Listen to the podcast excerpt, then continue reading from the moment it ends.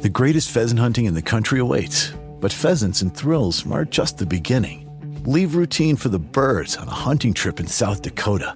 Friendly small towns, private lodges, and more than a million acres of public hunting land support a culture that makes South Dakota the pheasant capital of the world. Rise to the challenge of diverse habitats, cover, and terrain when you hunt the greatest. Start planning at huntthegreatest.com. From earaches to strep tests, visit MinuteClinic at CVS. See a provider, fill a prescription, and grab essentials. Or see us online with telehealth options. That's how healthier happens together. Services vary by location. Prescriptions can be obtained at pharmacy of choice. Visit MinuteClinic.com for details.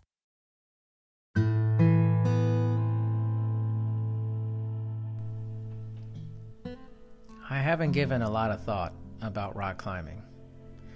And maybe you're listening to this and you're thinking to yourself, neither have I. Or maybe you have.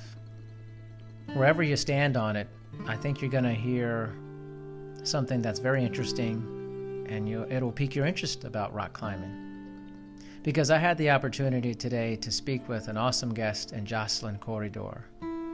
Jocelyn is just a ray of light, sunshine. She's so easy to talk to. And I found her on LinkedIn where I find all of my amazing guests, generally speaking. And there's just a gold mine of incredible people. If you're willing to get out there and connect with people and turn it into a conversation, you can't imagine how much how much goodness is out there. It's just incredible. Uh, you can fill your cup with so many amazing people that are willing to talk and just share stories. And I'm happy to present to you today Joslynn's story and the world of rock climbing. Very fascinating, very interesting, and I look forward to you guys checking it out. So, without further ado, Joslynn Corredor.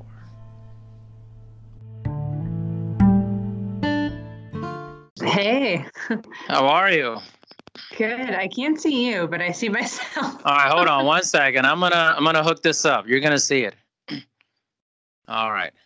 Now here comes here comes the magic. Here comes the magic. Right here. Boom. There's there's magic. Wow, like you that. got a microphone and everything. That's awesome. I'm, I'm very professional, okay? How are you doing today? Just finished lunch? Uh yeah, yeah. Everything got a little backed up, so I was like, give me two minutes. I'm gonna scarf it down really quick. It's all good. Well, thank you for being on the show. I really appreciate it. Of course, yeah. Well, Have you done a lot of podcasts? Oh man, I am on. I'm about to release number fifty tomorrow. Whoa. Oh nice. yeah, I'm I'm pretty um I'm pretty prolific with podcasting. I record probably three a week, and then I release on Monday and Thursdays. So okay. pretty constant. Um, yeah, I'm, I love doing it. It's just uh, it's just conversations with people. That's yeah, what's nice. Totally. Yeah. Yeah, yeah, I think it's like the new the new thing too. I mean, I think people read blogs before, and I think podcasts are kind of the new replacement. You know what? I used to be in the blogs, and I had my own blogs actually for mm-hmm. a while, and I liked it. Uh, but then once I got, I started listening to podcasts like crazy. Like mm-hmm. actually, I was listening to one right before this, and then I was on a phone call, then listening to one, then I was on another phone call, and then I was doing a bunch of training and work. So it's either I'm working, podcasting, training, or hanging out with the family, pretty much. You know? Awesome. Yeah, so, totally. well, I came across your profile and I was like, I have to talk to this person. I just awesome. have to talk to Joslynn. Yeah.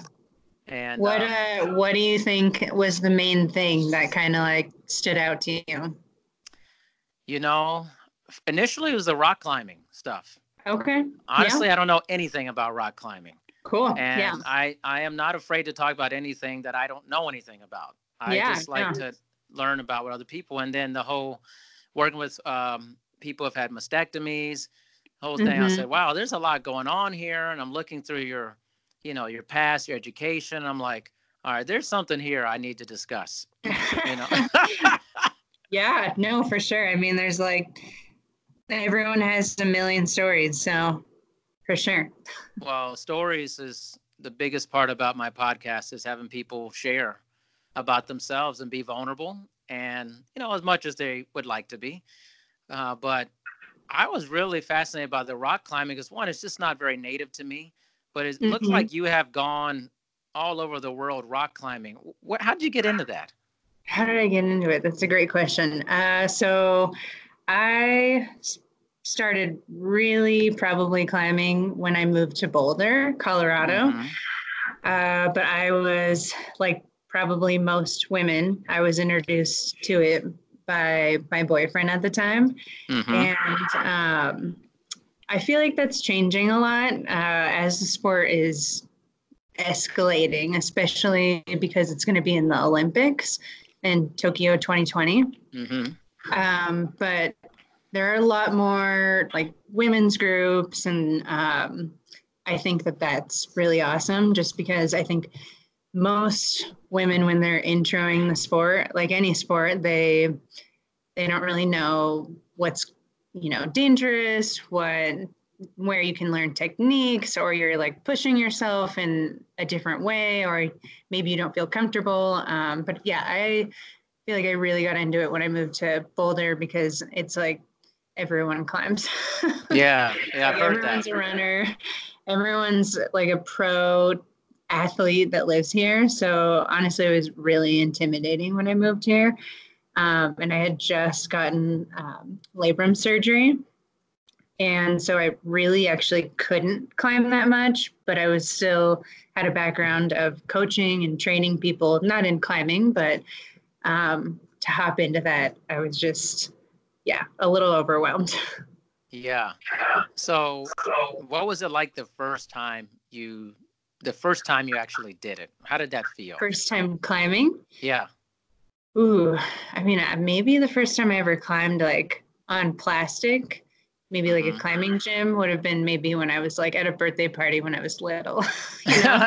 I feel like everyone maybe intros that at yeah. some point. Um, and honestly, I don't remember that, but I'm sure I did it. Um, but I tried it in college. So let's see honestly, I haven't been asked that question. So I think I probably, I probably just really liked that it um, felt like a puzzle. I think that's what I like about it most now.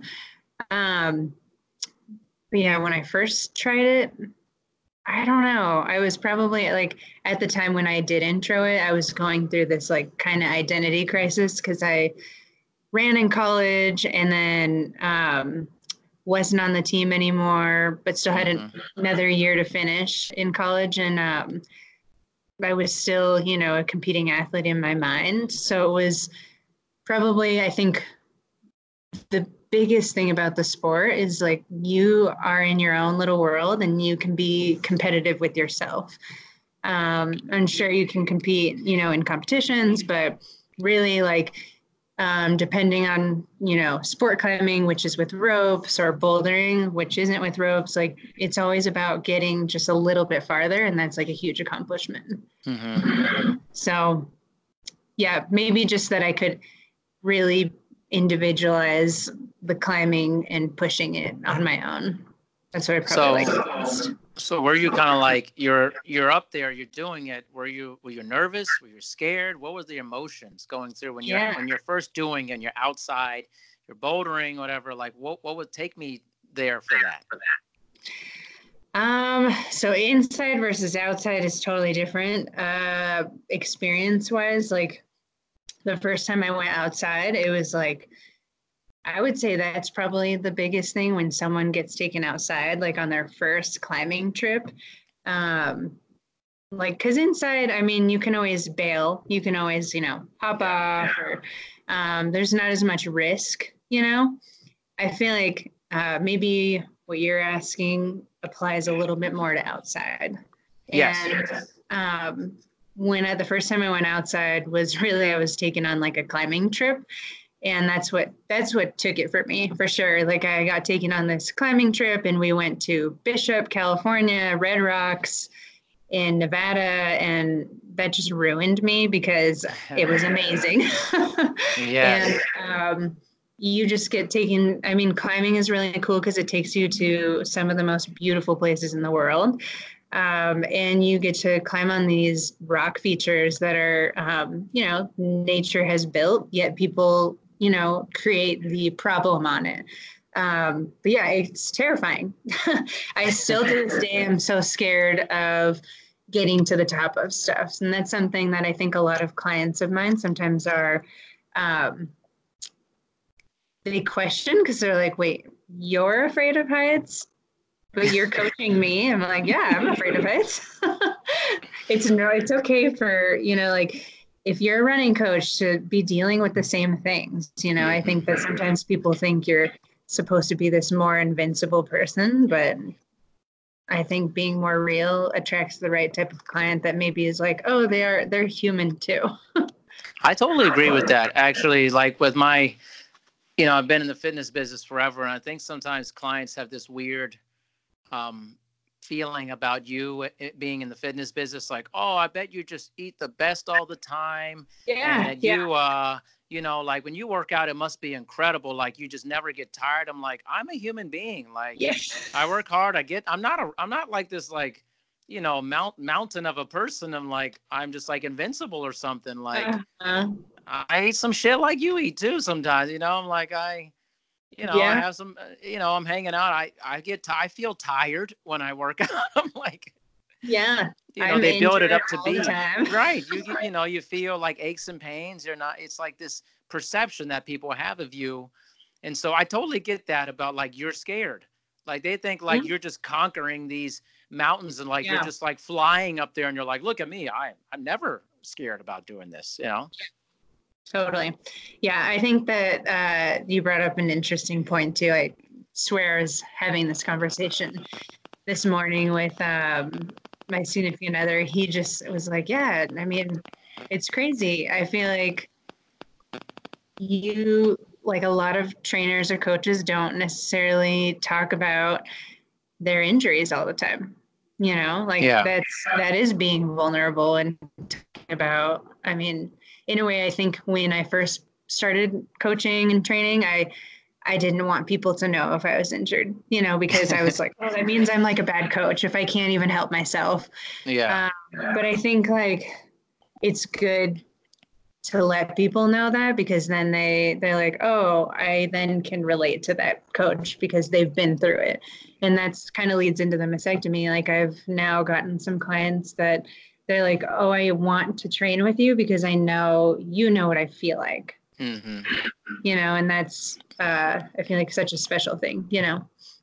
Yeah, I mean, it's just the human beings connecting to other human beings in relatable fashions. I think is really important. So if you're taking somebody and you're climbing, I mean, you're scared, they're scared. That seems yeah. natural to me. I mean, yeah, yeah. I think guiding is totally different because, like, if I were guiding someone up a mountain mm-hmm. or like, you know, taking them up a multi pitch or something, yeah, um, which is like climbing on rope really high. Um, I think that would be a different story. You wouldn't want someone to be scared in that situation. Right. Um, but because I'm just like coaching someone, it'd be like if someone was Olympic lifting and they, you know, they had a hard time beating their 1RM or something like that. Like totally normal. you know, maybe they plateaued yeah. and they get stuck. And I think that it's okay for coaches to talk about that because then, yeah, it's a little more real for their clients. Totally agree. Now, with your rock climbing, I read that you have you've gone in all these places. I think Mexico and all these different places rock climbing. What what was your favorite place that you went? Mm. Your best climb? You're like, man, this was just like the peak of it. That's a really hard question uh, because every place has different type of rock too. Mm-hmm. So um, for like climbers out there, they would definitely realize that that's like a huge thing too. Yeah. Um, I would say it depends if it's on a rope or if it's um, bouldering. Um, I really liked going to probably, I mean, I've only been there once, but I feel like I would really like it going back again. Um, Hueco, which is in Texas. Oh wow! Um, they they have all of these huecos in the rocks, so these giant like giant divots and holes, and it's just like this super overhung rock.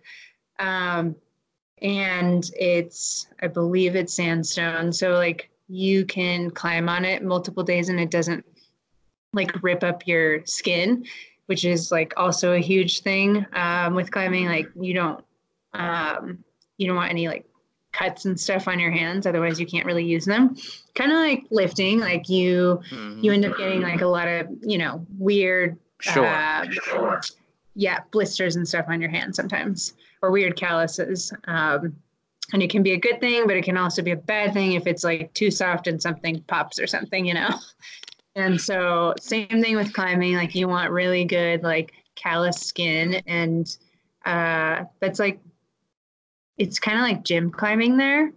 So that's really awesome. Or I guess second would be Joe's Valley, which is in Utah.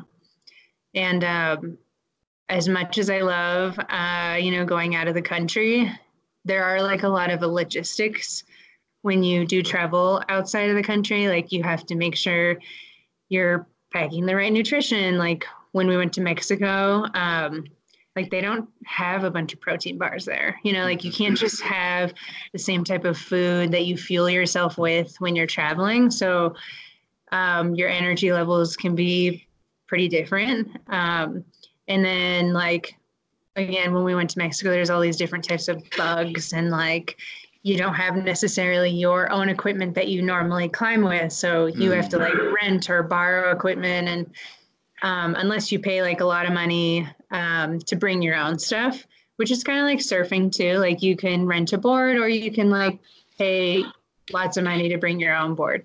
But your own board is always going to be like a lot nicer and you're going to, you know, know how to write it a little bit better. But um, yeah, I think I like climbing a little bit more locally um, within the US. There's just so much rock here. Um, but Mexico is pretty awesome too. There's like a lot of potential for so much development there.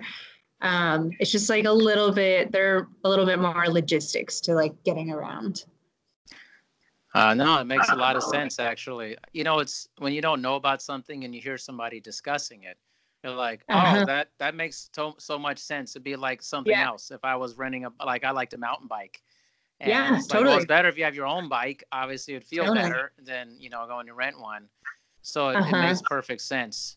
Now, what do you think about this this uh, free climbing that I've I've seen a little bit of this stuff? What's your impression of that? Oh, okay. So free climbing, um, it's free climbing is different than free soloing.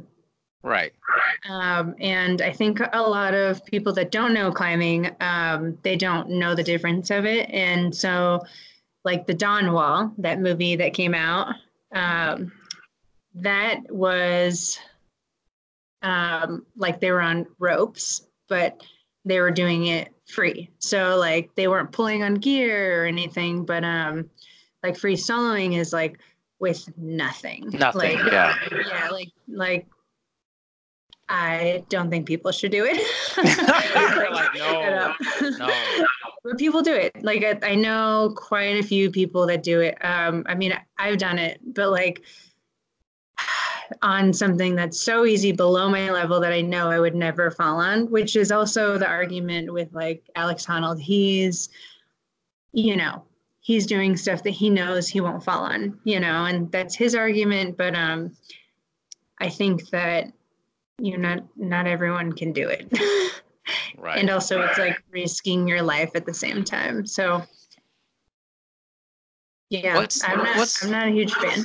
You're not a huge fan. The wrap the wrap around point is you're not a huge fan of it. So what's the what's the climbing community like? Like what's the community? Is it a very like very community driven community? Or is it you know at odds sometimes? Like what's that like? Uh, yeah i would say climbing, especially here, is a huge community. Like mm-hmm. everyone knows everyone. so um, yeah, I mean it's it's cool too because it can um, almost create this church like network. Hmm. Like it's not church, but like it is for people you know like it's something that they do all the time every day every weekend every, this is the place that they go after after work to de-stress to hang out with their friends you know um, it's this almost religious component that people mm-hmm. add to their lives and like um, for sure everyone that does it is obsessed so it's like and so you're obsessed I mean, you're obsessed too for sure. Yeah. I mean, anyone who, I mean, as long as, even if they're dabbling sometimes, like they're introing it, but most people that really like start doing it consistently, it's like it becomes like part of their life too. So it's pretty cool to see. And everyone that does it creates their own community too. So, so we, say like you have like climbing friends and then friends who don't climb type of thing. Totally. Or, yes. Yeah.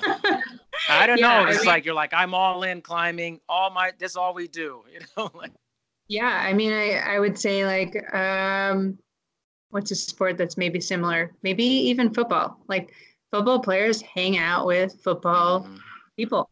You know, like I would say it's almost similar to that um, like every sport, like when you get to an elite level, um, you don't see people really hanging out with any other types of people. Let's expand on that. I'm going to expand on that. I am definitely the outlier in that then, because I was a collegiate track and field athlete, um, uh-huh. and I did not. I don't. What other? It doesn't matter if they listen to it or not. It's just the truth, and they know it. I didn't really like hanging out with other track athletes. I didn't live okay. with anybody yeah. that was an athlete, I actually did not want to have anything to do with what I was doing constantly. I wanted mm-hmm. to have other people that I knew that were having a normal college experience, like general, or I would wanted to explore other things and have yeah. this very different side of myself. So I didn't live with a lot of the people on my team lived together. You know, they then we practiced together and then they'd go hang out together. So I was like the guy nobody could ever find. Like you just find me at practice and at meets. Beyond that, I was a ghost. I wanted to live. I, I didn't want to be immersed in it. I felt it would like be too much for me. Like yeah. that that was the only thing that I'd be doing was track and field associated things.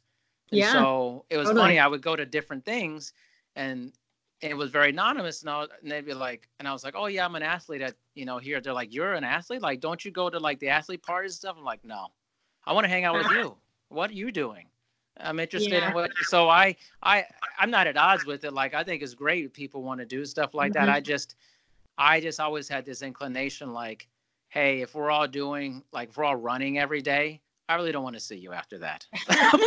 Oh yeah, yeah. I mean, for sure, there are some people, some climbers that like they climb because it's like their outlet, but they don't necessarily like live and breathe it all the time. Like maybe you know they are a teacher or a scientist or right. something else and like but they still have this true love for the outdoors and that's what probably creates that community is i mean and what i like about it is like that it creates this awareness of how much like the outdoors matter to everyone. Um, but you know there are i mean i think that with it going to the olympics it's going to create a whole different type of breed because like there's so many gyms being built that some people won't even go outside i'm sure that there will be people that That's true. Climb, that people will, will just climb inside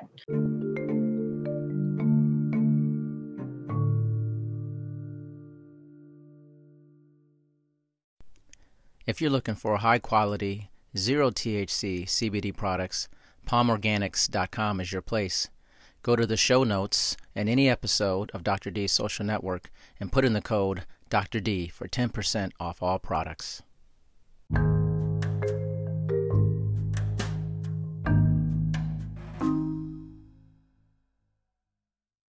So I think like it's gonna we're gonna see like a tremendous change within the next like five to ten years. Now, take me through this Olympics thing. I had heard about that too, but like, how was how was that a competition in the Olympics? Like, I don't know how we're like what's the logistics behind who wins and the whole yeah. deal. You know, like I don't understand it. Yeah. So, uh, I mean, I'm actually really curious how they're going to end up scoring everything, but there is going to be um, what's called speed climbing. So the route is um, always the same wherever people train, and they have to get up it as fast as they can. And it, they're actually connected on a rope. Um, it's crazy. If you haven't seen it, anyone out there should look up speed climbing. It looks like apes going up a wall. like, it is crazy. Like people are so athletic that do it, and um, it almost doesn't seem like the same sport, but it yeah. is getting it's getting put into the same thing. So um, the climbers that make it to the Olympics are going to have to speed climb, um, sport climb, which is on ropes, which is like a super long route that they have to do um, where they like are clipping and um, it's so much endurance. It's crazy. It's kind of like a maybe a duathlon or you know something that people right. are having to do like multiple sports. Um, and then they're also going to have to boulder which is without the ropes and like way close to the ground um, but much more powerful. So it's kind of crazy. All of the people that are going are going to be so athletic because they have to do power, endurance, strength, and speed. They're going to have to do all of it. So um, the scores will most likely be based off of like how they do in each category. So and then like yeah, it's I think it's crazy that they're all being morphed together because like that's just like a superhuman that has to go. um, but I mean, this is like the first time it's going to be in the Olympics, so we'll see if it ends up staying. Hmm. Now, do you find that a lot of climbers? Um, I'm curious. Are they gym people, or they just kind of stay outdoors most of the time? Are they strength training, doing other forms of um, conditioning? What, what do you see out there? Um, honestly, I would say we're in this weird time that it's changing a lot and there are there are a lot of um, there's a lot of things all over the internet just like normal fitness world and i think that it's just overwhelming with information for people. Um, a lot of people find that i think people tend to get injured before they get better. So there's like there's a lot of um, need for like PTs, um, strength coaches, and climbing coaches are kind of, I would say, they don't butt heads, but I think like it's just not the same. Like I did an internship at uh, CU and Boulder University, and I absolutely loved it. Um, and honestly i'm always like ah do i want to go back to that? Like be a strength and conditioning coach at a university um, but also like it's so fun to deal with all these outdoor sports and you just don't get that you know and when you're in a collegiate setting.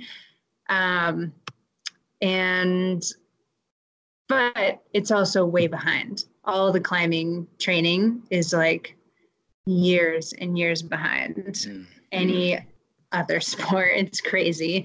Um, there are a lot of people that try to do, you know, fingerboarding, which, you know, is helpful for making your fingers strong. And then um, I think a lot of people are starting to strength train, but there's um, so much unknown with climbing. Like, you know, there's years and years of um, studies and articles, you know, journal articles done on running and football and soccer, but like there's barely anything for climbing.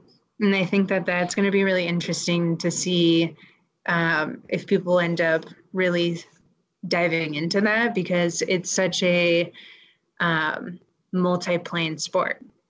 You know, like you're you're using every single plane.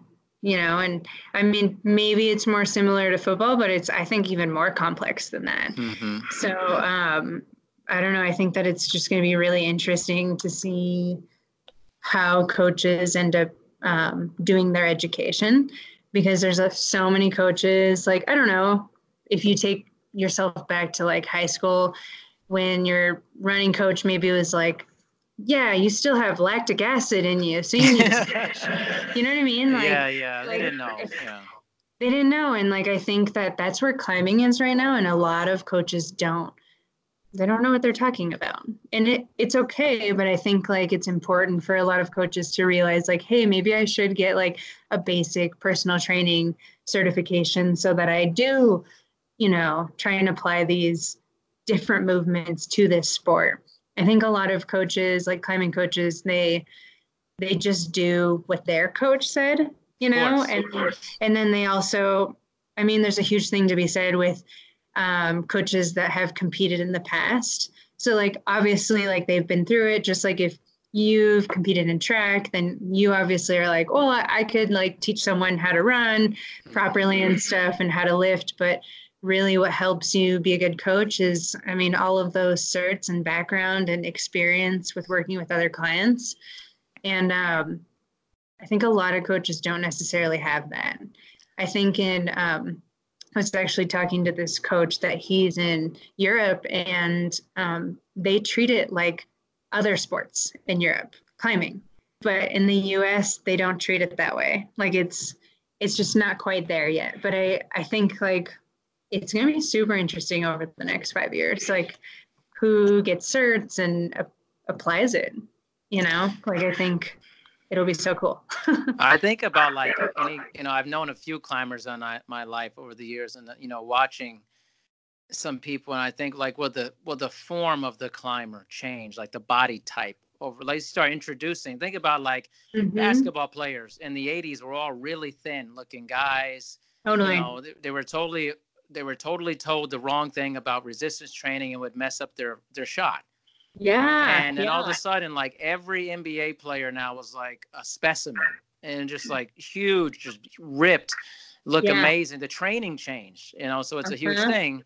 I wonder if like you get these skinny climbing guys, all of a totally. sudden they start getting yes. ripped and they start looking yeah. like super athletes out there on the rocks. I wonder if that's where the next thing's going and then that will influence other people to get into the sport because what i've seen with climbers mm-hmm. is kind of looks like a very similar looking person to me yeah you know totally. and, and also kind of yeah. like thrown in with like maybe the stereotype of like oh you know these guys are like they're crunchy granola guys they're climbing they're you know live they're camping all the time and yeah. stuff you know yeah and i think that's where um, the gym climbing will be interesting to see how that morphs because um, it is so acrobatic, almost like Ninja Warrior like.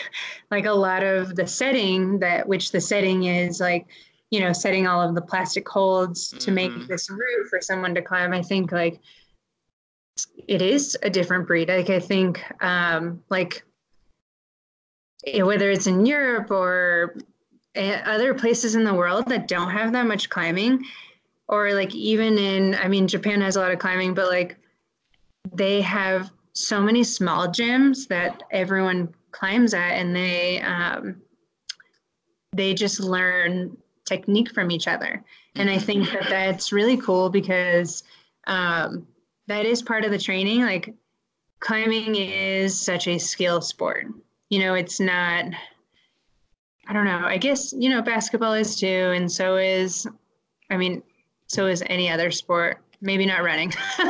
running is not so much of the skill, um, but like these ball sports require so much skill. So does climbing. It's really interesting because um, actually have worked with quite a few kids too, and it is insane. They're going to be a whole different generation and breed of climbers because they have they develop their tendons so young and they can like get onto super small holds and they're not going to be the ones that get finger injuries.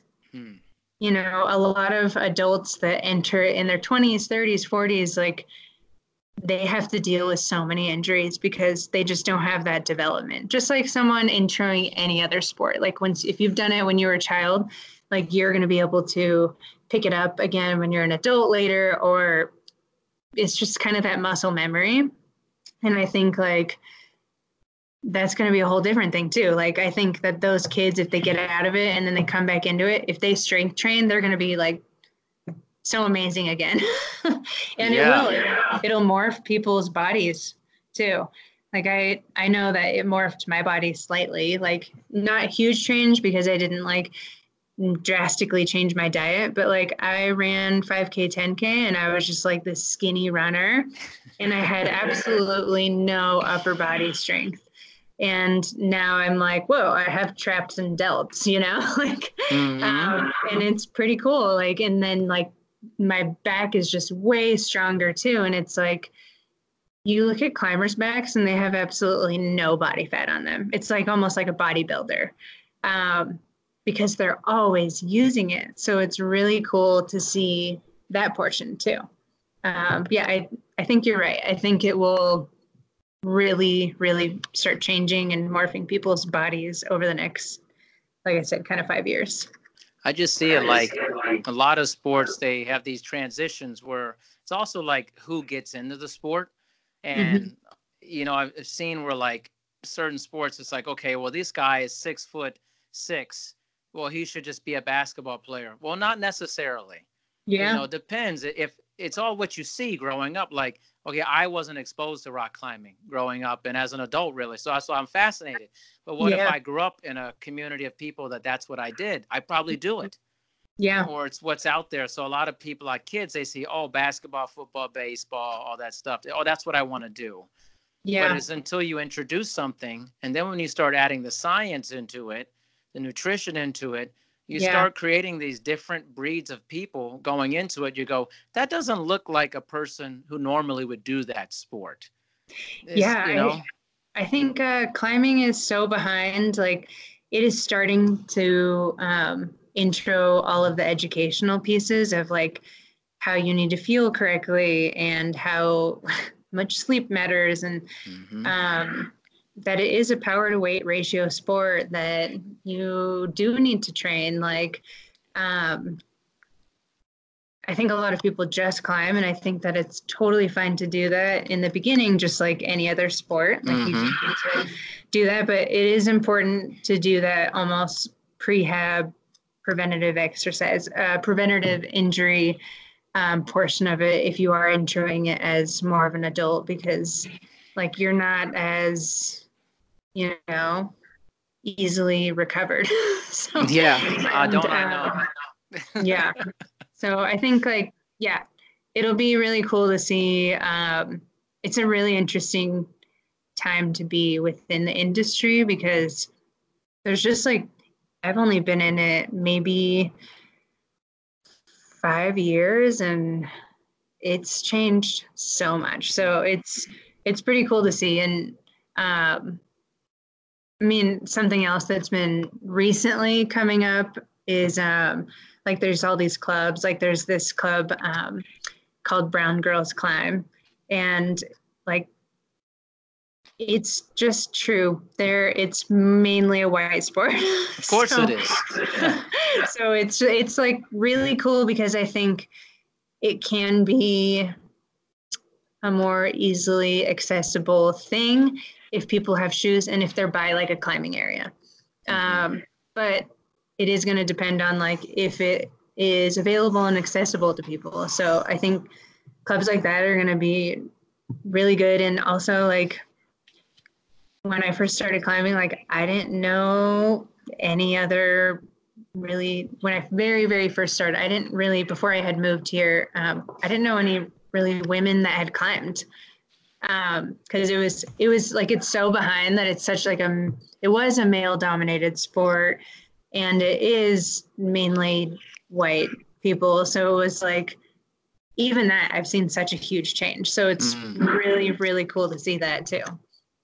Well, I think you know the it's kind of a discussion of the internet and social media and and how things spread across the world more uh, like quicker. So all of a sudden, people are getting exposed to things that they maybe would not be able to. Exactly. Like I just remember that. I'm 41. I remember not having all this stuff. Yeah. And being yeah. like, okay, I'm in this part of the world. I don't know what any people do over there. I just don't know. Mm-hmm. And now you could just you can watch, you could see people doing different things. You can tune into different sports that you may have never have watched before and yeah. things. And I could look up somebody and see them on the internet and go, oh, that fascinates me. I'd like to meet them. I'd like to learn about what they're up to. I mean, you couldn't yeah. do that before. You literally oh, couldn't do that before. Yeah, you couldn't. And you can reach out and just have this hey, conversation. You want to be on my yeah. podcast? I mean, like, yeah, like, exactly. Yeah. I never know what people are going to say, but honestly, most people, I would say 95% of the people go, yeah, I'd like to do that. Like, awesome. I, I've had like two people go, no, I'm kind of shy, but most people are like, sure, why not? Like, yeah, yeah I mean, it's, it's also different. Like, it's so much less intimidating, I think. Like, when you're just talking to someone like this, even though, if you know, yeah. hundreds of people may listen to it, but like, it's less intimidating. Like, you're not in front of a room talking to people. It's like another way to reach a lot of people mm-hmm. without necessarily needing the skills to be able to talk in front of a lot of people. so yeah, yeah. So it's it's been really cool and like the podcasts that I've been in the past um I remember my first one I just like I actually was really nervous but in the end you just kind of feel like you're talking to one other person. yeah, that's it. Yeah. So, yeah, so it's been really cool but through doing that I I've gotten clients or I have had people that reach out and they're like, whether it's been like another climber that's dealt with the same type of injuries and they really want to learn, you know, how I went through or just get training from me, you know, or um, another thing has been really cool is um, recently because of me getting the mastectomy and I've had other women reach out and even I've hopped on the phone with people just to talk them through it, whether they're thinking about doing it or um, they have gone through it, and then them wanting to know kind of the next steps or um, maybe even them getting training in the future. So it's been, right. I think, a really cool way to be able to reach out to a large range of people. So take me through that experience. I mean, it sounds like a very personal experience, the mastectomy like what's the origin of that tell me a little bit about that yeah so i um if i go briefly over it mm-hmm. i found out i had the BRCA mutation. Mm-hmm. And um, I found that out because I had just gone to a normal gynecologist appointment and um, they were doing like a normal breast test. And I ended up asking the gynecologist, like, should I be concerned about any of this because um, my dad's mom died when she was 35 from breast cancer, and then so did his sister. Um, she died from cancer as well, and so I was like, I'm getting a little closer to their age. Should I mm-hmm. do anything about this? Because I had never thought about it previously, just because I was one, my dad never talked about it. Two, I mean, I was just young, so I had no reason to really think about it and then um, yep got the genetic mutation um, or found out i had that. Um, which really all that means is you know i have a broken gene because you know everyone has cancer in them. It's just whether or not like your body can fight it off. Mm-hmm. um, so that's kind of what that uh, mutation means is i just have a broken gene. And then um, i went through the steps over the next few months of researching and trying to figure out what exactly that meant and what my risks were. And through those next few months, um, yeah, I found out just so much information that I was like overwhelmed with it. But I also realized what I needed to do. And that was a personal choice, but um, through going to so many appointments and like doctor's appointments, I just realized I I didn't want to do that the rest of my life. like right. just go all of these checkups all the time. And I knew like one, if I had gotten cancer, then this would be my life. And I witnessed one of my really close friends, she had gotten cancer really young and she's still going through it. Like mm-hmm. she's always trying to figure out like is her body okay? Did she get it? Is she clean? Like all of these things and it becomes a lifelong battle. Like yeah, I mean, so she had gone through and she told me, Joss, I don't want you ever going through what I went through and I think that you should get a preventative uh, double mastectomy done, and I was like, okay, what does that mean? I didn't really right. know what it meant. And then through going to more doctor's appointments, I was like, oh, okay. Um, mm-hmm. Well, damn. Because, I mean, I've had labrum surgery, I've had numerous injuries, taken time off, but at the time, like, I was actually climbing what I thought was pretty well and um, my body felt fairly like healthy. So I had no like crazy big injuries and I was just um, conflicted because I knew I would have to then put myself through this surgery that would then I had no idea what it was going to mean. Like, would I come back stronger? Would I come back ever? Would I just be recreational then after? Like, I had no idea. I didn't know anyone that had gone through it. Um, throughout like this past year and a half, I've found a lot more people, but like even then, like no one that is exactly similar.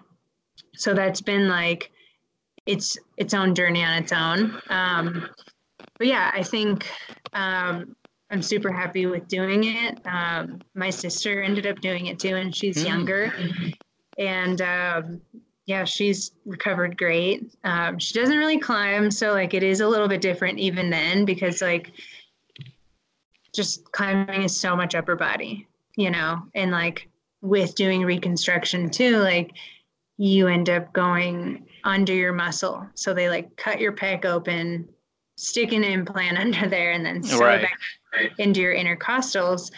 And um, so funny. I mean, not really that funny, but I read in the New York Times like a few months ago, um, there's this new, and I'm sure just like everything else, um, this new surgery that they actually can not go under your muscle. And you have to be um, kind of that athlete category that you aren't going to go way bigger or anything, but you're yeah. you're doing it to be preventative, but you also, or whether you've had cancer and you have to do it, but you can, it's a faster recovery. So I was like, oh, but like it is in the beginning stages. So like at the same time, like that's also its own risk, you know? So like the surgery I've gotten, a lot of women have had. So, you know, it's less risk but um, it is more common for women in their 40s and older to get it, not so much like in their 20s. So right, it's been, right. yeah, it's it's been really cool to see though, because I think like there have been so many women that are doing it now. So I think it'll become more common, kind of like climbing. Like I think more people will reach out and learn from each other and um, yeah, like there's also no coaches or trainers that work with mastectomy clients. There are mm-hmm. barely any PTs that truly know what it feels like. So um, that's its own niche on its own too. Oh, it sounds like you're filling that niche. yeah, yeah. It's it's been interesting. I mean, I'm I'm not working with that many mastectomy clients right now, but I have started to, and I've had a couple of surgeons and PTs refer clients. Um, mm-hmm. It's scary. It's like it's like a scary thing to work with this fragile, not fragile person. because I was in that spot too. I had didn't have cancer, but like I'm training specifically this woman that has gone through cancer and she's actually going through radiation right now. Mm. And she is such a badass and um, in her 50s and just you know the other day just told me she's like i hate that everyone is treating me like i'm a fragile baby yeah and i was like damn i totally remember that you know being an athlete myself i was like i hated that you know like i legitimately got in fights with my pts because they're like chill out and i was like like i'm fine so um, yeah, I think um, I would really like to start keep you know keep working with women that are a little bit more athletic and that potentially have to get this type of thing done. So. Oh, it's amazing. That's really amazing information. Um, it's just kind of the stuff that drew me to your LinkedIn. it's like it popped up. It's like, oh, a person you should know. That whole stuff that's on there. I'm yeah, looking yeah. through it. I'm like, this person has a very interesting history yeah. and current level of what they're doing. It's just mm-hmm. an amazing story. And I think stories are what people gravitate to. You know, you talked about podcasters and new blogs and stuff. It's just people are, they want to consume stories. They want to feel this connection to other human beings on some level. Yeah. We're grasping for it, we're scraping for it yeah trying always. to find it in different communities you know mm-hmm. and i think it leads into a little bit with fitness is funny i mean being that in that business is it's a very interesting time to be in the fitness business yeah very different time there's so much happening but it's also a weird time too because there's this huge social media element to it. Yeah, there is. That is making it super strange and almost it's so the, hard too. Almost the pornification of fitness in some way yeah. as well. I mean, what are your mm-hmm. thoughts about all that? Yeah, uh, so I think it's honestly a little stressful um, because you, I mean, if you own your own business, like I was actually just on a hike with a friend right before this. You are an entrepreneur. You need to know how to market yourself. You need to know how to eloquently like market yourself at the same time too. You need to be professional to everyone you meet. You don't necessarily if you're not at a normal commercial gym like you got to figure out how to get clients you also have to be real and have your story. Um, you also have to stay up on all of your continuing education. Um, I think that's also part of the issue. If we go back to the climbing portion, like there are a lot of coaches that kind of just like, you know, maybe they competed, maybe they've climbed for years, but those people that have climbed for years seem to be the top coaches right now. And I don't think that's necessarily the best thing, you know, because like the person who has run the longest doesn't mean they're the best running coach. No, not know? at all. And so I think that that's really interesting because that's where climbing is right now. Um, so I've struggled in the beginning when I had trained for a few years. I would say I would still like pretty novice in the training world, but I wasn't taken seriously at all, not only because I was a woman, but because I wasn't this amazing climber. so um, people were like, well, she doesn't know what she's doing, which also, as a trainer, you need to portray confidence. And I think that's like, to any like new trainer out there like it's so difficult to like fake it till you make it you know like you have to be this overly confident person otherwise people question you and they question your education even though if you may know what you're doing. So i think that that's another thing that's like i've learned and was super stressful in the beginning when i was starting out. I was like i do i know what i'm doing? I mean even now i feel like i really don't know what i'm doing but um, i feel like I, I actually feel okay with saying that you know and I think in the beginning, just like when you graduate college, you think like you know everything. Mm-hmm. Yeah. but then you go through this like, oh, maybe I don't know that much, and then you go through.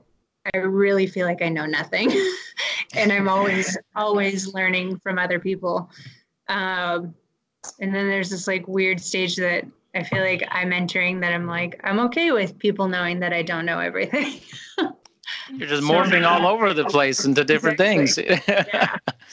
So, no, I think you know it's interesting um, because you know there's actually some good research studies that talk about experience and training, and that it's completely overrated. And that I think of it even like if you were a trainer in let's say the 1980s, and you haven't kept up to it, up with it, doesn't mean you you probably don't know a lot about fitness actually or yeah. exercise because you're going off of something from like Gold's Gym in Venice Beach in 1980s and yeah. bodybuilding. You know, it's like it doesn't mean just because you have been in something a long time doesn't mean you're very that you know a lot about it. It's just that you're in it a long time. Yeah. You know, especially if you never kept up with it. and the science behind it and physiology and biomechanics and all that stuff. But I often found like I used to hire trainers for years. Mm-hmm. And um, I always hired new people. I rarely hired people who are very seasoned because um, mm-hmm. I always felt the newer people like they were so green. They were they were they were open to changing regularly and growing. And mm-hmm. sometimes people have been in it for a really long time. They're like, listen, this is how I do things. I'm just yeah. gonna keep it going. I'm like, you're like you're stagnant. You know, yeah, like it's, it's true. You need and and really for me, a lot of training and working with people is about confidence and personality and human relationships. How well do you form bonds with other human beings? Mm-hmm. And that's yeah. often like a lot of that's just like what you have inside you. Yeah, that totally. I mean, is not the education. Yeah, totally. Yeah, I mean, I think, I think it's a little bit of everything. You know, like you can't necessarily. Yes, it is the bonding, but I think like, yeah, there are people that are. I remember there was someone when I had done the internship, and he was like the smartest trainer there, or you know, strength coach there, and I right. was like, whoa how is he on his fifth internship? you know, but it's because he could not get down um, the communication piece with the athletes. Um, and that's, yeah, it's so important. But it's also important to, yeah, I mean, keep up on a lot yeah. of the recent things. I mean, it's not everything, but it is a big part of it. I feel totally. like it. You know, like I like to be the relatable guy. I like to be the guy, you know, when I'm working with people that they they'd want to like just hang out with and enjoy good conversation with, you know, have a beer with or something. Yeah. You know, but also very knowledgeable at the same time. But you know, I feel like people they want to move, they want accountability, they want yeah. companionship, they mm-hmm. want trustworthiness they want knowledge. But in my time, I mean, I rarely have people who are like, tell me everything about the origin insertion of what we just did and all that. They're just like, listen, I want to talk about my life, what's going on. you know, I uh-huh. want to be moving while I'm doing it. And yeah.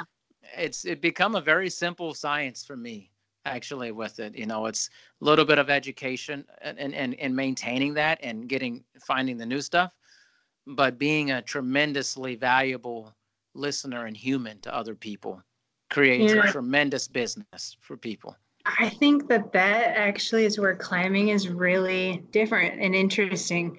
It attracts this certain type of person, like like what type of person?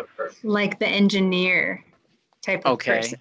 So, okay. or the very analytical type analytical, of person. Analytical, yeah. Yeah, and so I think it is actually kind of a hard um, a hard entrance to climbing as a coach because if you show any little bit of that you may not know something or maybe like you do but you say something wrong or you like seem like you're not confident it um it's like they smell it ah. yeah it's it's crazy like it's it's i think that it can move into the um needing more of the companionship and the accountability. Like I do have a few clients that are like that. Um, but yeah, the hmm.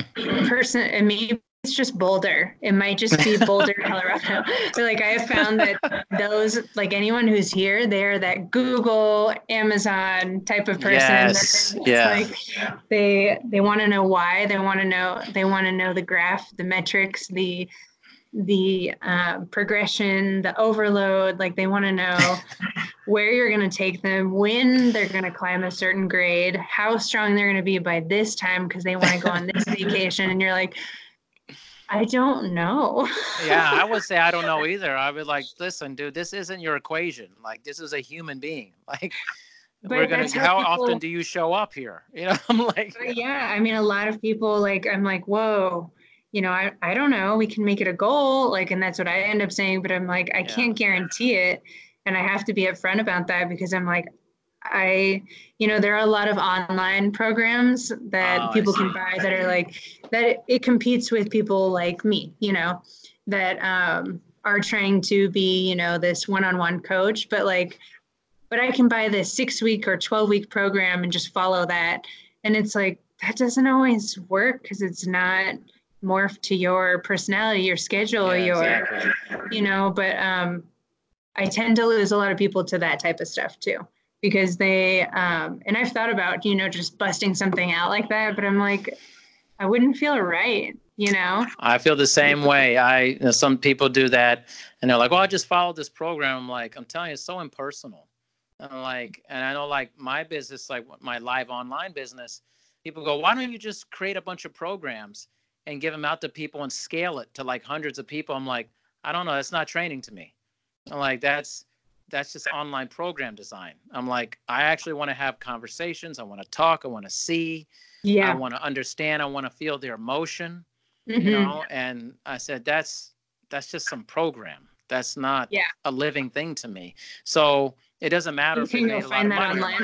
yeah. yeah. You know what? Go find it with somebody else. It's fine. I'm just not going to do it. That's just how it goes. Yeah. you yeah. know? I feel like that I'm similar in that way too. Like I really like connecting with everyone. And yeah, like I typically will hop on the phone with my clients like once a month and we'll like mm-hmm. talk for anywhere from half an hour to an hour. And, um, you know, I say that we'll have a half an hour, but I'm like, hey, if you want to talk a little bit longer, like I usually yeah. will block off a little bit more time just in case they feel like they need it too. Yeah. Or if they're, you know, if I see them online, like an online client, starting to struggle and I see that they're not doing their stuff, I'm like, let's hop on the phone. Yeah.